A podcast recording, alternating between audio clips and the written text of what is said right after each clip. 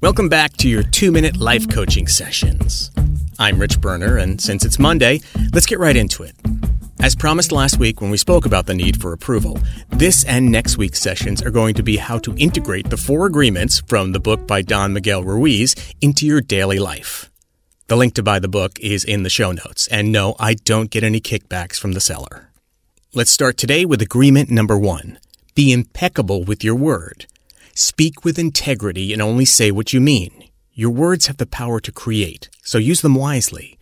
Well, that seems pretty self-explanatory, but it also applies to how you respond to some questions you hear every day like, "Hey, how you doing?" or "How does this look?"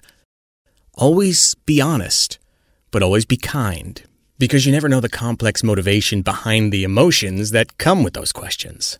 But on a deeper level, being impeccable with your word has to do with actions and intentions. In other words, don't say you'll do something if you haven't 100% internally committed to actually doing it. Don't say you'll be somewhere until you're 100% internally committed to actually being there.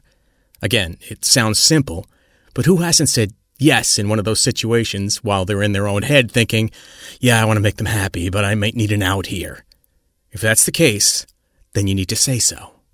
I mean, nothing ticks people off more than someone who says they're going to be something and then never is.